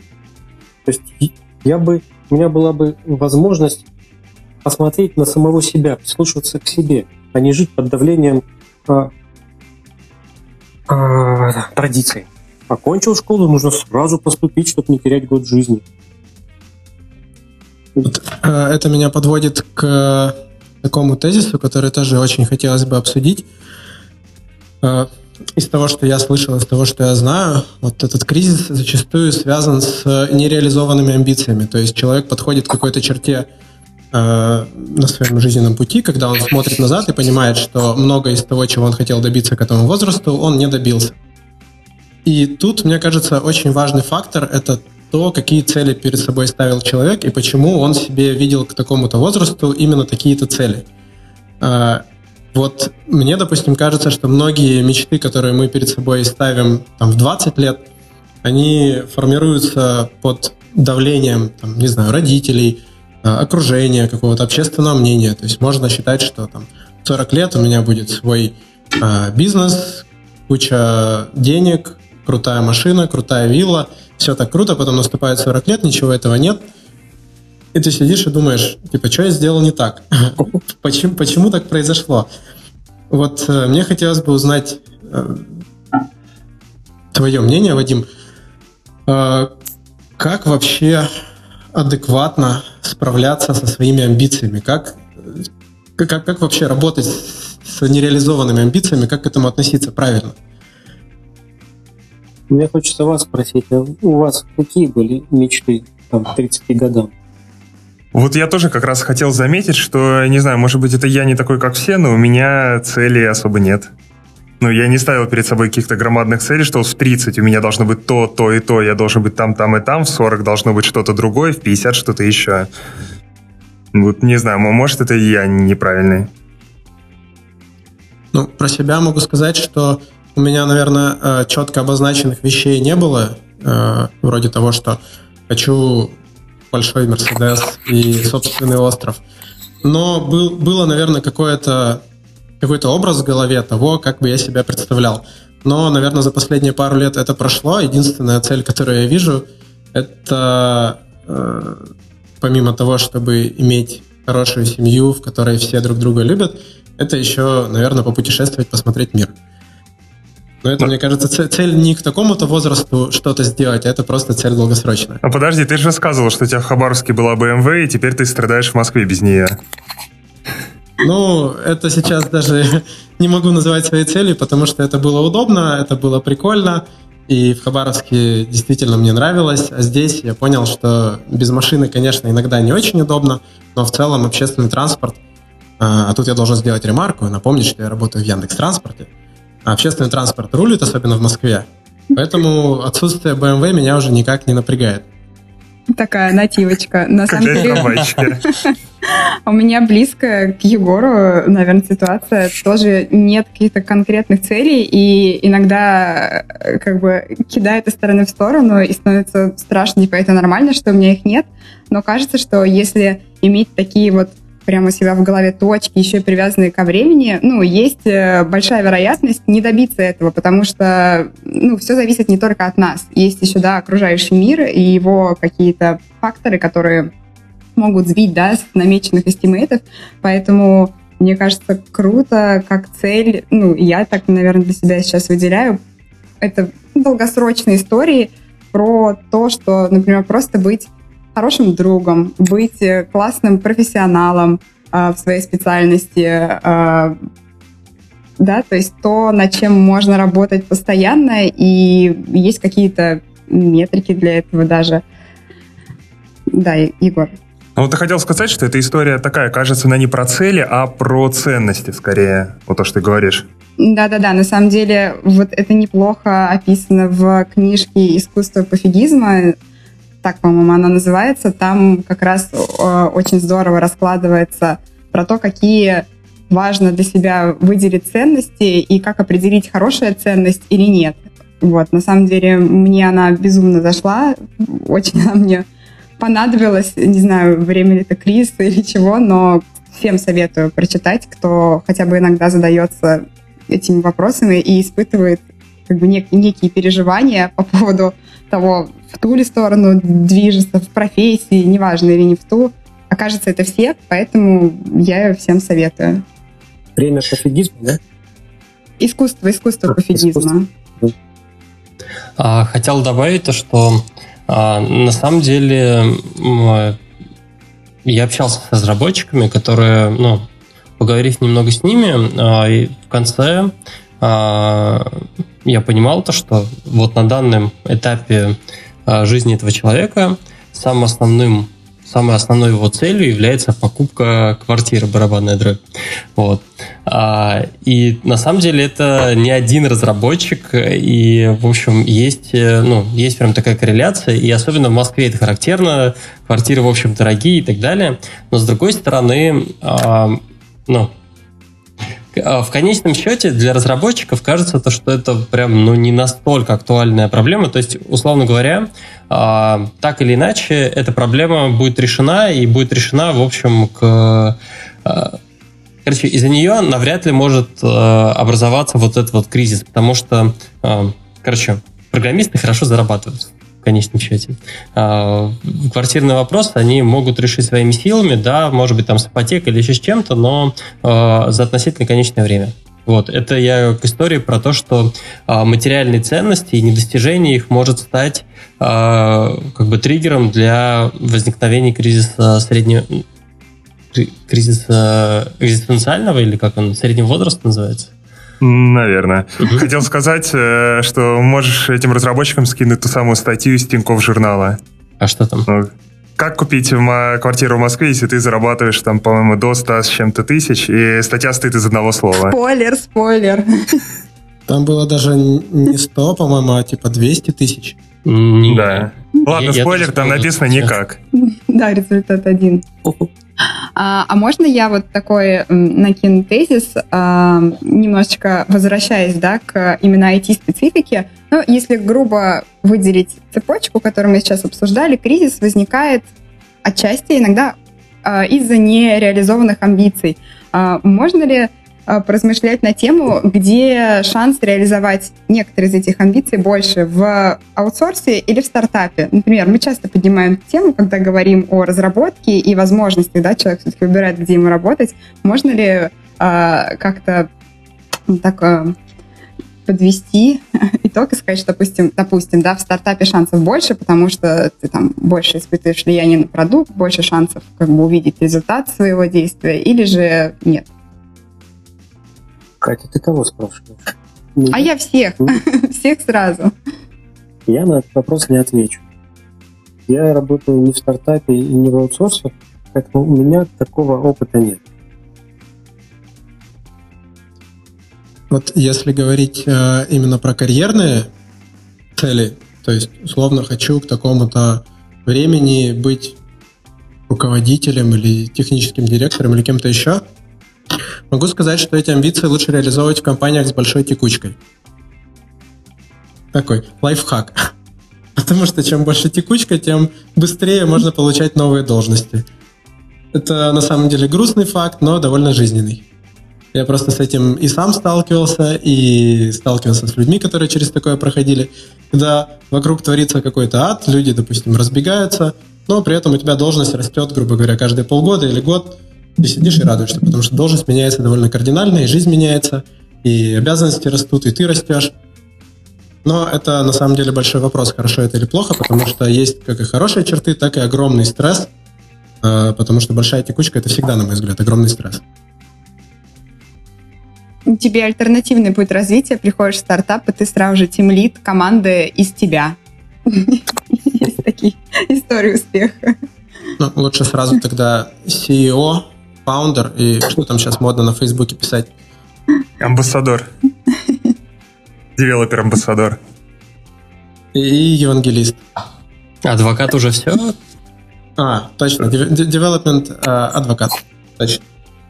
На самом деле я, да, задала этот вопрос. Э, просто мы говорили про то, что люди приходят до какой-то стадии и чувствуют себе потребность там в изменениях, э, начинают пытаться в отношениях, да, что-то менять в работе. И, ну, действительно, слышал несколько историй, как э, э там, ребята, проработ... работая долгое время в там стабильно хорошей компании, да, вдруг раз решают, опять же, уйти в тот же самый стартап N, может быть, в поисках тех же самых острых ощущений или желание реализовать какие-то свои амбиции, которые не удалось реализовать на текущем месте, несмотря на то, что компания, условия и задачи как бы все шикарные. Я слукавил, когда говорил, что у меня нет опыта стартапа. Недавно внутри Яндекса мы делали срочный проект в режиме стартапа. То есть, ну, команда Яндекса, моей группой, группой спецназа, нам сказали, это режим стартапа, нужно сделать срочно задачу. ну, нужно решить много, проект выкатить тогда-то. Поэтому делаем в режиме стартапа. Это означает, что код-ревью проводим ну, тяп-ляп, какие-то решения внедряем костыльные, лишь бы быстро, лишь бы сделать, потом доделаем. Потом по рефакторе. И мне такой режим мне не нравится. Если э, именно так программируют ребята в стартапе, я не люблю такое программирование. Это неприятно. Ты пишешь код, и ты свой же код не уважаешь. Тебе он не нравится. Ты пишешь код, но делаешь это без уважения. Да. А вот такой вопрос. А это не история по поводу вот как раз, э, как это, ожиданий и целей вообще от этого кода. Ну, то есть э, в каких-то случаях, э, наверное, правильно отдавать себе отчет в том, что этот код, он выполняет сейчас текущую задачу. И он написан идеально, ну, в соотношении, ну, это самое лучшее, что ты мог э, сделать за вот это вот отведенное время. И в этом плане этот э, код прекрасен, он настолько же хорош, как э, код, э, который был написан, но с э, большими временными рамками. То есть, э, не знаю, смогут отнести свою мысль? Да, смог. Мариса, я могу относиться с уважением к продукту, который мы сделали. Продукт мы запустили, он выполнил свою задачу в тот момент – но э, как он сделал внутри, мне не нравится. Он плохо, он дурно пахнет внутри. И вот ощущение, что я сделал дурно пахнущий код, мне внутри себя неприятно. И мне не нравилось, как мы внутри команды этот код писали. То есть э, я там закоммитил, ой, у тебя там вот кривость. Да ладно, это же дух стартапа. Ну, погнали дальше, давай следующую задачу делать. И вот так мы делали. При этом смеялись сами с себя. Что можно закоммитить всякую ерунду, но при этом с шильдиком, ну это же дух стартапа, что там. Если так делаются проекты в стартапе, мне не нравится. Ну вот убедите меня, что в стартапах все не так, что там промышленные стандарты программирования, качественное код-ревью, там, ну, это от стартапа зависит. На самом деле, некоторые стартапы, у них такая... Э, ну, они просто скупают самых дорогих разработчиков, которые в конечном счете э, ну, и дают им достаточное количество времени. В итоге у, у них получается и код хороший, и код-ревью, и все остальное. Ну, то есть это, мне кажется, от стартапа к стартапу зависит тоже. Ну да, это действительно стартап стартапу рознь. Во-первых, э, разные условия, да, бывают работы, как зависит от того, опять же, там, внешние или внутренние инвесторы. Все зависит, на самом деле, от того, есть ли какие-то сумасшедшие сроки, которые, как бы, непонятно для чего нужны. Если они есть, то и э, средства решения, да, бывают такие ужасные, как ты, Вадим, писал. Но на самом деле это, мне кажется, некое стереотипное, обобщенное представление, потому что как бы что такое стартап? Это просто нечто быстро растущее на самом деле, да. Они три человека, которые собрались в гараже и на коленке пишут там, чтобы через две недели пич провести какой-то. Вот, поэтому, когда я говорила про стартап, я скорее говорила про а, компанию, где ты наиболее близко к продукту, да, это то, что преподносят как преимущество О, часто работы в таких Да, я работаю в стартапе вот уже 10 лет, я там максимально близко к продукту. Ну, Яндекс часто называют большим-большим стартапом, поэтому... Да. Мы не, не, то, не то, что близко к продукту, мы прям в этом продукте. А, друзья, раз мы заговорили про всякие карьерные перспективы э, и про какие варианты, где работать в стартапе, не в стартапе, давайте еще поговорим про очень важный момент. Это Какие есть пути развития карьеры программиста в долгосрочной перспективе? То есть мне бы хотелось э, понять и, наверное, донести мысль до наших слушателей, э, чего, наверное, стоит ожидать э, от себя самого, например, к 40 годам, в каких случаях, наверное, есть смысл расстраиваться, в каких случаях нет смысла расстраиваться, если вдруг вообще это применимо.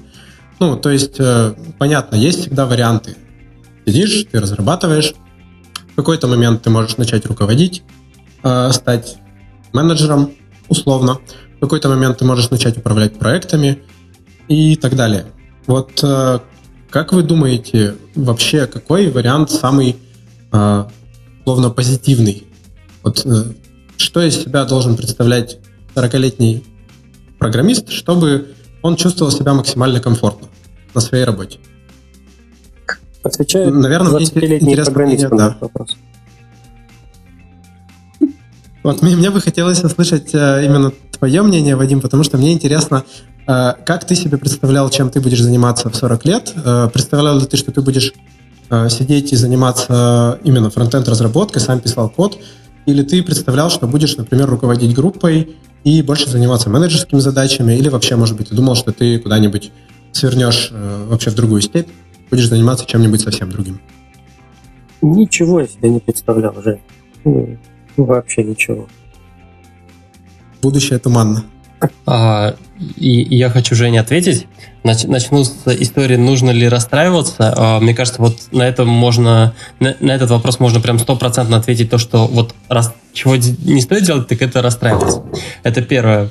Второе, это по поводу а, что кем надо быть и так далее.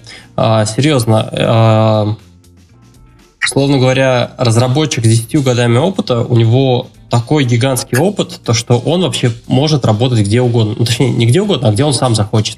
То есть он может выбрать э, себе в сущности любой путь, какой ему только заблагорассудится. Да, возможно, э, там придется пойти на какие-то там уступки. Условно говоря, если ты был до этого разработчиком, то, наверное, для того, чтобы стать тебе тим лидом или еще кем-то, возможно, тебя сразу не возьмут мега крутую компанию, если тебе вдруг этого захотелось.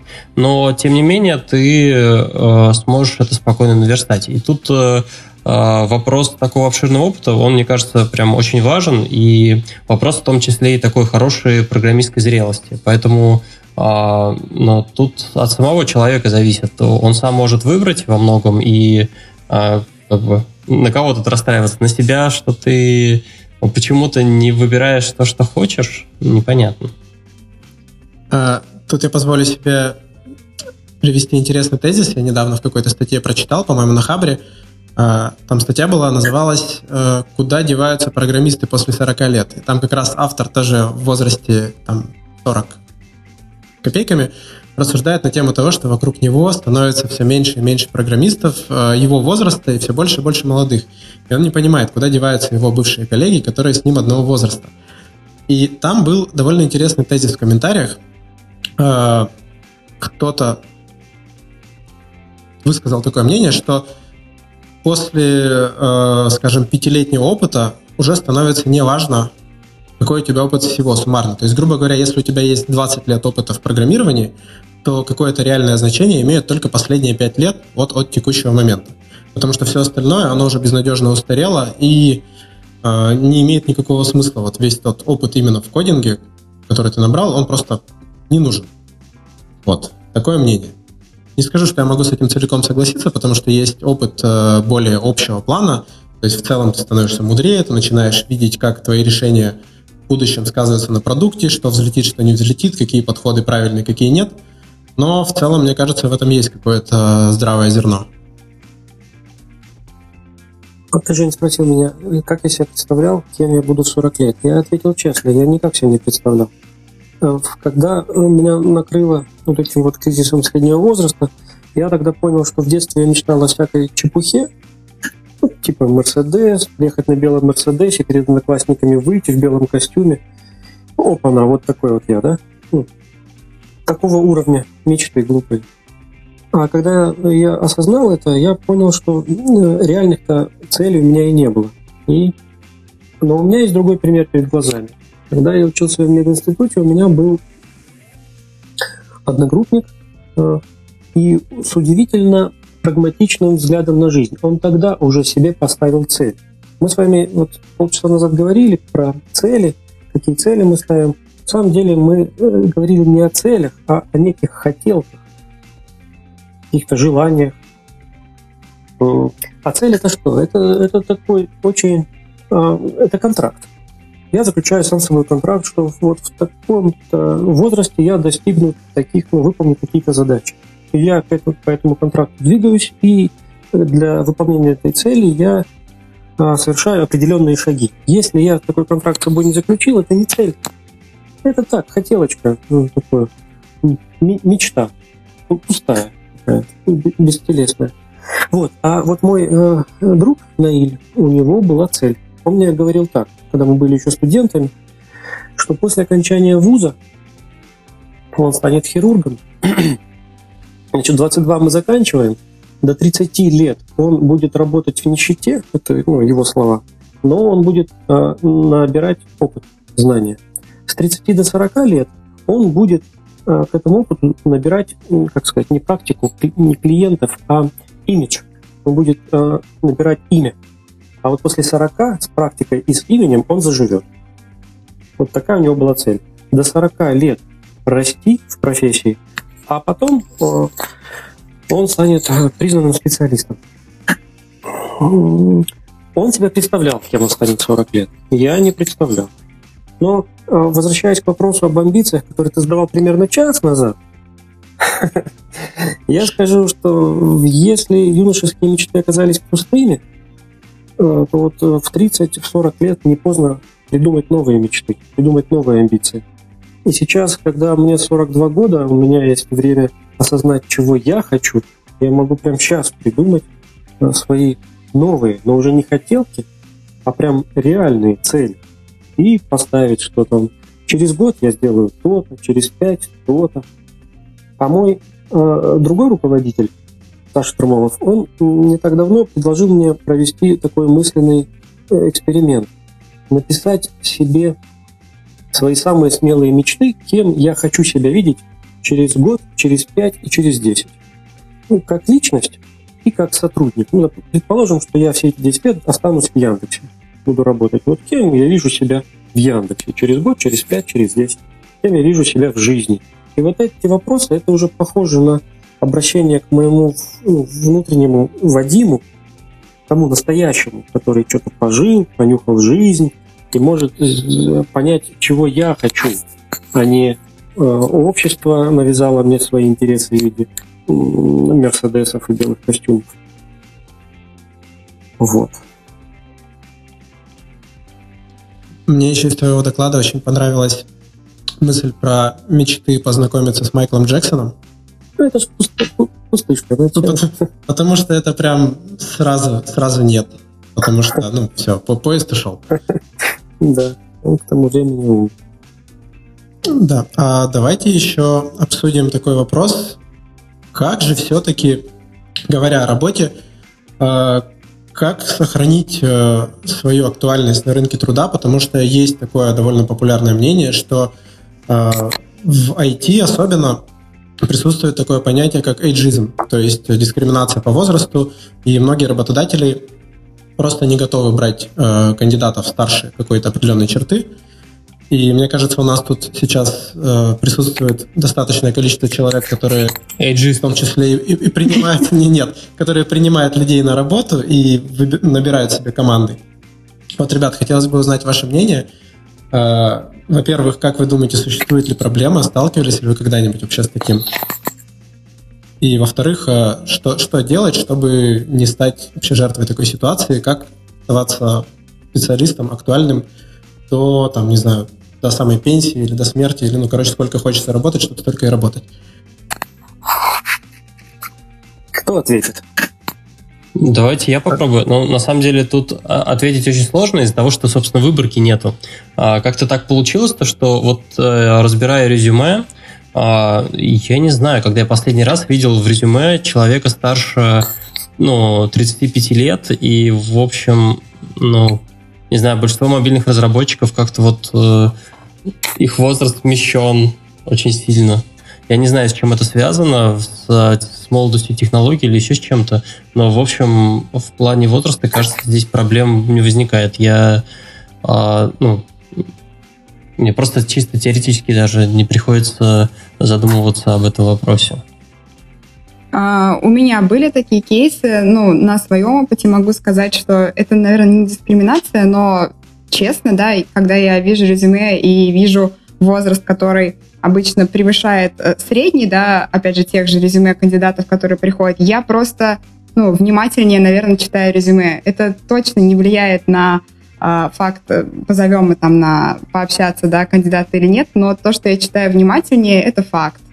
Как бы почему? Ну, наверное, просто интерес, опять же, потому что в среднем, а, я сейчас больше там про мобилки, да, говорю, а, действительно соискателей меньше, наверное, из-за молодости технологий. Ну, мы также там собеседуем и бэкэнд разработчиков, э, и на какие-то другие смежные IT-специальности. Там людей возраста постарше, их побольше.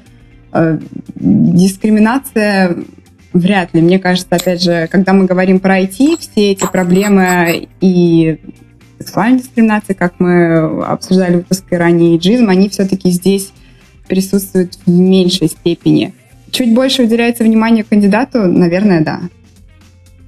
Ну, в меньшей степени, но школьников все еще никто не любит. Обратная сторона иджизма. Ну, вот, у меня, в принципе, деле... сейчас, у меня ситуация, наверное, такая же, как у Стаса. Мне действительно не попадалось очень много резюме соискателей, которые были действительно сильно за 30. Ну, что в мобилках, что в фронте. Ну, вообще, это глобальная проблема, на мой взгляд. Точнее, не то, что проблема, это просто сухая статистика.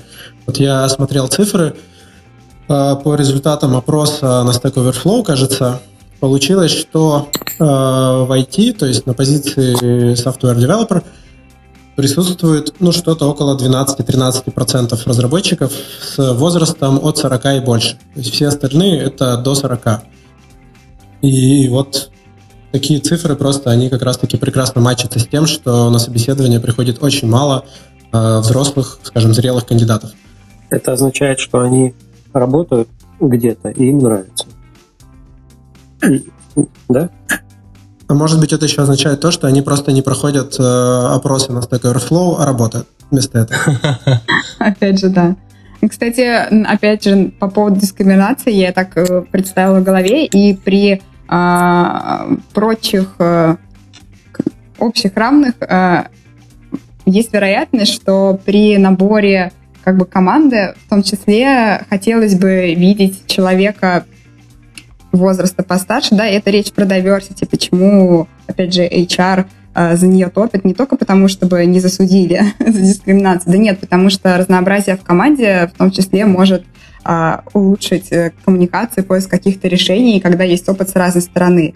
Поэтому, опять же, на тему дискриминации, возможно, наоборот, а, при поиске да, кандидата на наборе в команду это будет фактором, возможно, даже положительным. Не знаю, со своей стороны могу так сказать. А я вам еще интересную вещь э, подкину для размышления. Леша Симоненко из HTML Академии однажды сказал очень интересную вещь, неочевидную. У нас еще не было смены поколений. Все люди, которые вошли в программирование, там, в верстку, там, 20 лет назад, или когда там интернет у нас появился, а, они все еще в профессии. Они еще не умерли, не ушли. И они работают, и подрастает новое поколение. Не сменилось еще поколение. Понимаете? То есть наши бабушки или там наши родители, они еще не работали в этой специальности. Мы первые в ней. Мы первопроходцы. А, я тут хотел сбросить, у меня бабушка программировала на перфокартах. Ну, да. Но в вебе-то нет. Мы говорим ну, про веб-разработку. Так может быть и веба не будет. Может быть и не будет, да. Вместе с нами уйдет. Да, кто его знает, что там будет дальше. А, а все-таки у меня еще такой интересный вопрос про взаимодействие поколений. То есть э, есть такая ситуация, ну, я точно знаю, что есть люди, которые к этому относятся довольно болезненно. Когда вот сидишь, ты работаешь, тебе условных 35 лет или 40, и потом внезапно приходит э, твой новый, допустим, начальник, и ему 25. И вот он такой молодой щегол, а, и получается, что ты должен, несмотря на весь свой опыт, а, в общем-то, слушать его, принимать его авторитет и так далее. Вот э, мне интересно вообще, ну, существует такая проблема или нет, но мне кажется, я с ней сталкивался, ну, к счастью, не, э, не, не, не на личном примере, у меня вроде таких проблем нет, мне на самом деле не важно, сколько лет человеку, а какой у него опыт и вообще, что он из себя представляет как профессионал и как личность но я знаю, что есть люди, которые очень болезненно реагируют. Типа, он еще меня будет учить. Вот, э, ребят. Щенок. Поделитесь опытом, да. Кто-нибудь с таким сталкивался или нет? И если сталкивались, что вообще с этим делать? Как, как? Можно ли как-то бороться? А, я сразу расскажу, наверное, про борьбу. Я не уверен, то, что, ну, наверное, у меня такого не случалось, но а, это вопрос того, как себя, по сути, позиционируешь. То есть, если ты действительно как руководитель э, в явном виде постоянно будешь э, говорить о том, что я выше тебя, я твой руководитель, я твой начальник, э, как я сказал, так и будет и так далее, но ты пытаешься поставить дистанцию, э, выстроить такую достаточно большую дистанцию, и, и за счет этого у тебя будут проблемы, и кажется, они проблемы будут характерны не только с людьми, которые старше. В общем, э, будут э, с э, сотрудниками, получается, кто и младше тоже, потому что почему он нам не объясняет, почему он вот так вот э, берет и в ультимативном порядке пытается за меня решать, в общем, как мне жить. Я сам замечательно уже знаю, мне уже, у меня уже аж два года опыта, а он мне тут пытается что-то рассказать. Вот.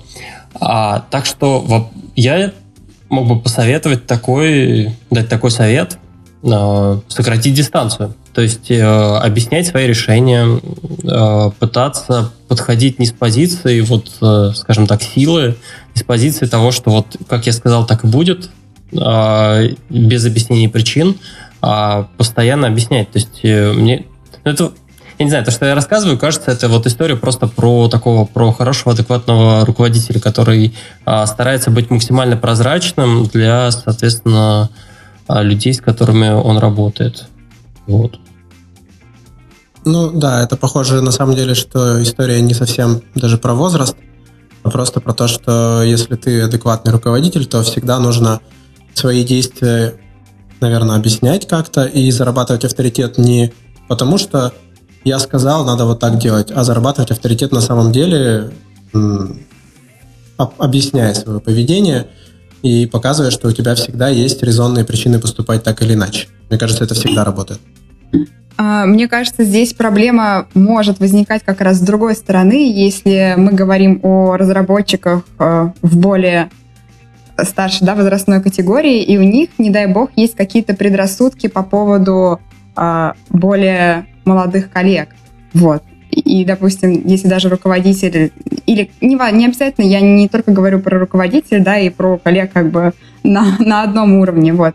А, я не знаю, есть такая проблема, и определенно с ней не сталкивалась. Я по-прежнему считаю, что насчет всяких таких сложностей IT — это крутой фильтр от неадекватов, ну, как еще сказать. И в целом нам повезло работать в этой профессии, потому что люди все соображают. Да, думающие не только в плане технологий и языка, а в плане жизни тоже. Вот. Но в том числе проблема, вот, мне кажется, да, потенциальная а, в недоверии более старших специалистов более младшим только из-за их возраста. Но я с таким не сталкивалась. Окей. А, и давайте, может быть, перед тем, как а, переходить к заключительной части нашего разговора, попробуем, а, может быть, придумать какие-нибудь советы, может быть, лайфхаки, какие-то рекомендации, вот что можно посоветовать э, нынешнему поколению разработчиков, скажем, 23-летним и так далее, вот чего стоит придерживаться, как стоит, может быть, думать, как стоит относиться к жизни, чтобы э, подойти к возрасту 40 лет нормальным, адекватным, зрелым человеком, не разочарованным в жизни и с э, прекрасным пониманием того, чего вообще от этой жизни хочется. Мне, конечно, сложно судить, поэтому я бы положился на опыт нашего сегодня старшего товарища. Вадим, хотелось бы от тебя услышать советы, что бы ты мог посоветовать нынешним разработчикам? Ну, такой вопрос ты мне, Женя, задал. Он же... Он же, ну как, бесполезный. Ну пойми, вот молодой парень, 20 лет, ему море по колено он все может, он в себя верит, как, как не в себя вообще.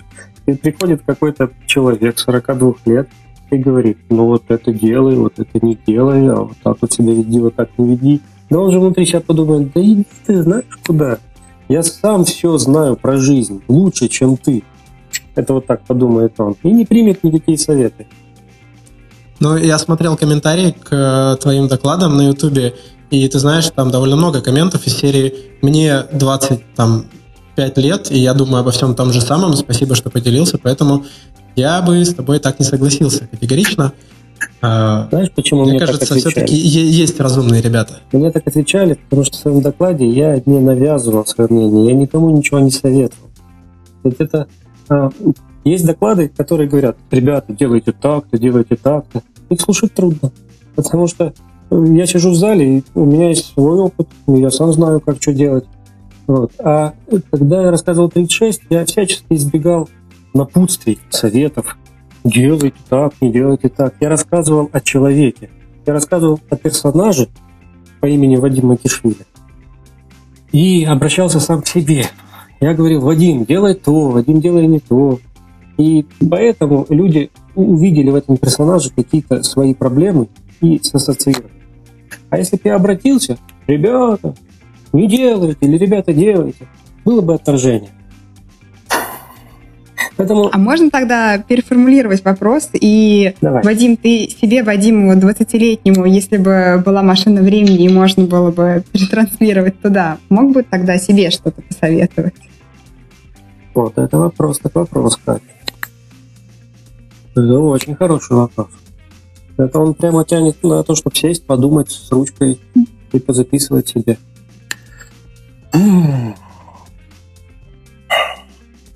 Я бы, я бы ему рассказал о том, что а, постарайся найти в себе, задать, спросить самого себя, Вадим, чего ты хочешь в жизни.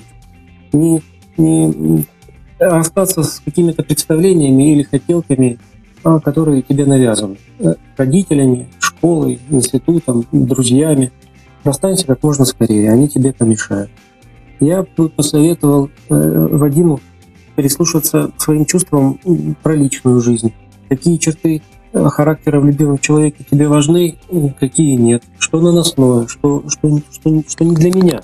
Что пришло, какие представления о э, семейной жизни пришли ко мне извне, не из меня самого. И, наверное, я бы а, посоветовал ему, что вот когда у тебя родится ребенок, ты будешь сильно уставать, но знай, что это нормально, все устают. И ты это все переживешь. И когда у тебя родится ребенок, ты будешь плохо спать, тебе будет казаться, что сейчас, вот, когда рождается ребенок, ребят, первый, второй, третий день ты понимаешь, что ты вообще ничего не знаешь, что делать с этим человеком новым. И нам с супругой, когда мы смотрели на плачущую Катю, вот она плачет среди ночи, кажется, что весь дом слышит, и что сейчас вызовут милицию, что мы издеваемся над ребенком. Мы смотрели, и нам самим хотелось плакать от, от беспомощности своей, от бессилия. И тогда я понял, что вот нас в школе, в ВУЗе учат математике, биологии, там, патанатомии, всякой чепухе. А вот самому важному, что делать с новорожденным ребенком, не учат вообще нигде какие-то там трехдневные курсы молодой матери в этом центре материнства и детства, они вообще ничего не дают. Ну, учат там, как дать грудь ребенку и все. А вот как решать проблему с, с плачущим ребенком, что этому не учат. Я бы ему посоветовал а, этому Вадиму, когда у тебя родится ребенок, он будет плакать, ну вот, вот тебе алгоритм, по которому нужно идти с ребенком и так, ну вы же, наверное, не это спрашиваете, вы про программирование хотите знать, да?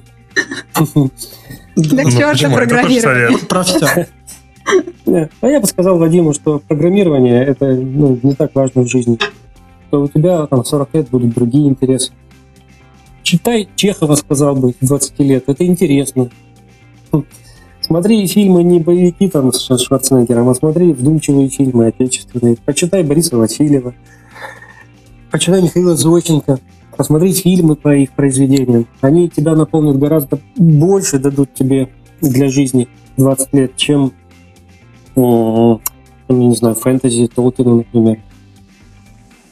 Э, почитай э, какую-то литературу про управление людьми, но не сильно вчитывайся, потому что знаю, Вадим, что через там, 10 лет этой литературы будет тьма, и вся она будет чепуховая.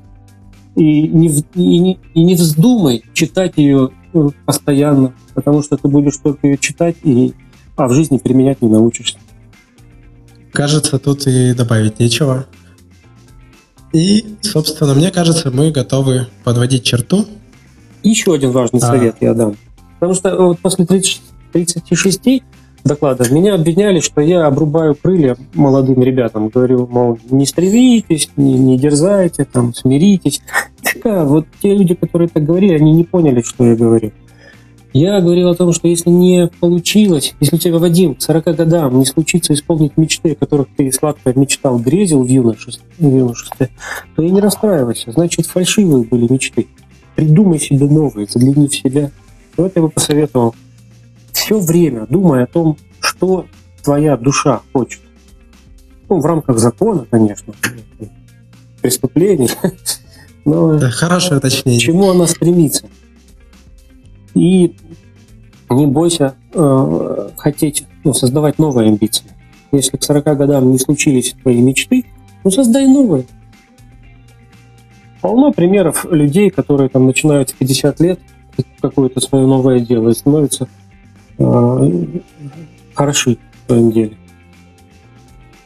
Вот на самом деле именно про амбиции и про такое мерило успеха – то есть чего я добился к 40 годам, это, наверное, была одна из э, главных мыслей лично для меня, которая вынес из твоего доклада.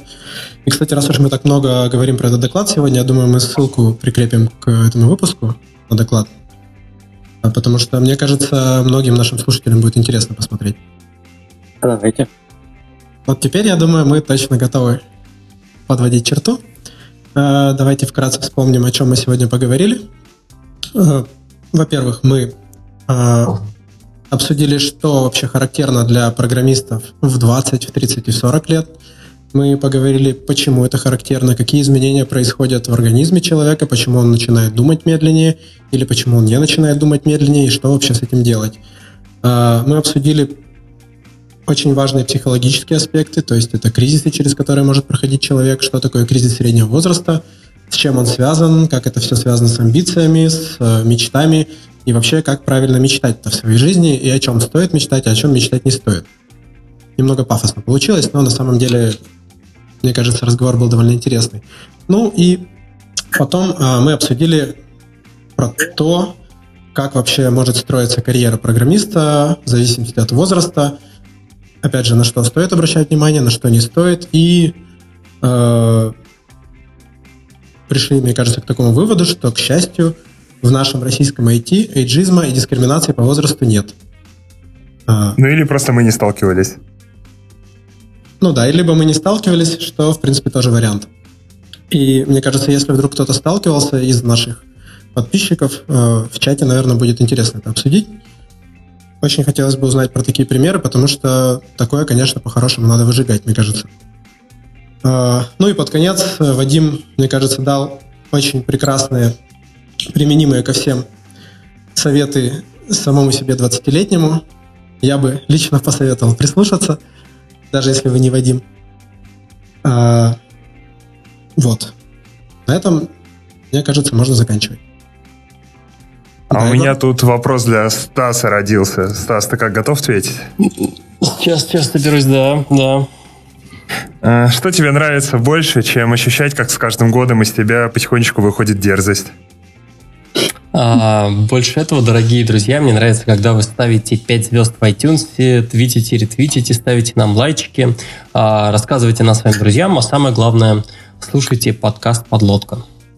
А еще заходите на сайт patreon.com slash подлодка, выбираете тир, который вам нравится, и поддерживаете нас так, как Стас особенно это любит. Вступаете в наш чатик в Телеграме, общаетесь с нами, и, короче, вот это вот все. Спасибо Леше э, за то, что он сходит в наши дорожки. Спасибо, Вадим, тебе большое, что ты пришел. Это был очень интересный разговор. Э, очень рад, что ты смог нам уделить э, два часа своего времени ранним-ранним утром. Это очень круто. Спасибо вам, ребята. Спасибо, спать. Женя, спасибо, Стас, Катя, Егор. Мне было с вами интересно, mm. душевно, тепло. Спасибо. И есть такая маленькая проблемка, что теперь очень сложно будет работать после этого выпуска, потому что, не знаю, я буду рефлексировать. По поводу чего ты будешь рефлексировать, Егор? Думать, думать, думать. Какие цели? И, Егор, в крайнем случае ты всегда можешь все бросить и уйти в стартап. А, я, скорее всего, иду месить сыры. Отличный вариант. Или владеть э, винодельней в Тоскане. Ребята, Мой вариант месяцеры. Ребята, в общем, из основного выпуска, если вы слушаете это, в общем, на SoundCloud или, в общем, в, в подкастах, если это внезапно попало, в общем, на основную дорогу, извините, ребят, я старался и, к сожалению, ничего не смог сделать. Давайте попрощаемся уже. Всем пока. Да, пока-пока. Всем До свидания. До свидания.